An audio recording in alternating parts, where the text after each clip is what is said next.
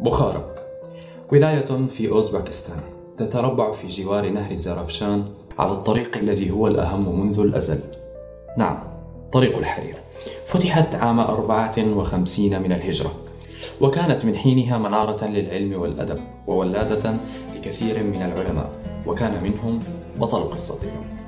قد ولد في يوم ليس معلوما عند أحد مما الغريب جداتنا لا يعلمن في أي الأعوام ولدن أو أن ذلك في سياق أنهن صغيرات وشابات.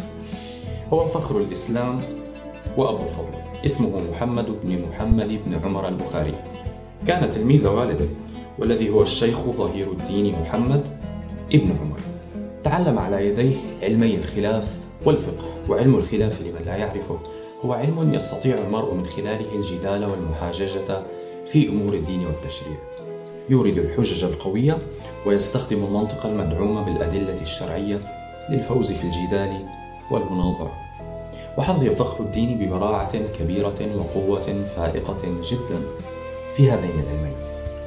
روى عن الشيخ ابن قدامة وعن علم الدين السخاوي ثم كان منه أن يرتحل برفقة أسرته إلى أرض كرمان التي تقع في وسط بلاد فارس ومنها شد الرحال برفقة والده إلى الزوراء سنة 616 من الهجرة. بدأ رحلته هناك في فضاء علم الخط العربي. فقد تعلم الأقلام الستة والتي هي خط الثلث خط النسخ الخط المحقق والخط الريحاني وخط الإجازة أو التواقيع وخط الرقاع. وبالمناسبة خط الرقاع يختلف كليا عن خط الرقعة وكتب صاحبنا فخر الإسلام الخط العربي مقتديا بمدرسة ابن البواء صاحب رائية الخط الشهيرة التي تشرح الكثير في علم الخط والتي مطلعها يا من يريد إجادة التحرير ويروم حسن الخط والتصوير.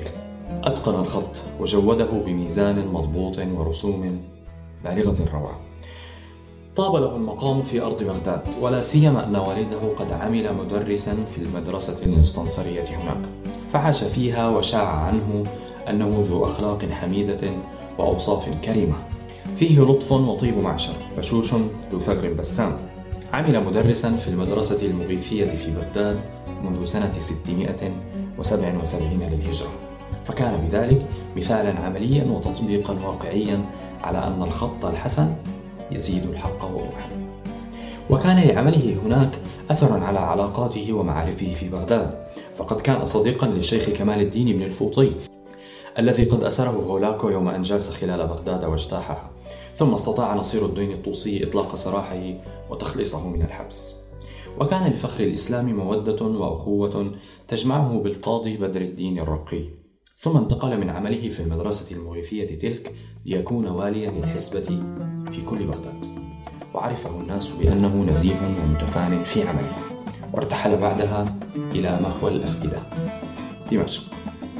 وأقام فيها إلى أن أتاه أمر الله وكانت أرضها مثوى أخيرا له. توفي سنة 693 للهجرة. بانتظار آرائكم وتعليقاتكم على هذا الفيديو. لا تنسوا الإعجاب به والاشتراك في قناتي لنكتشف معا بحر الخط الذي لا قاع له 一个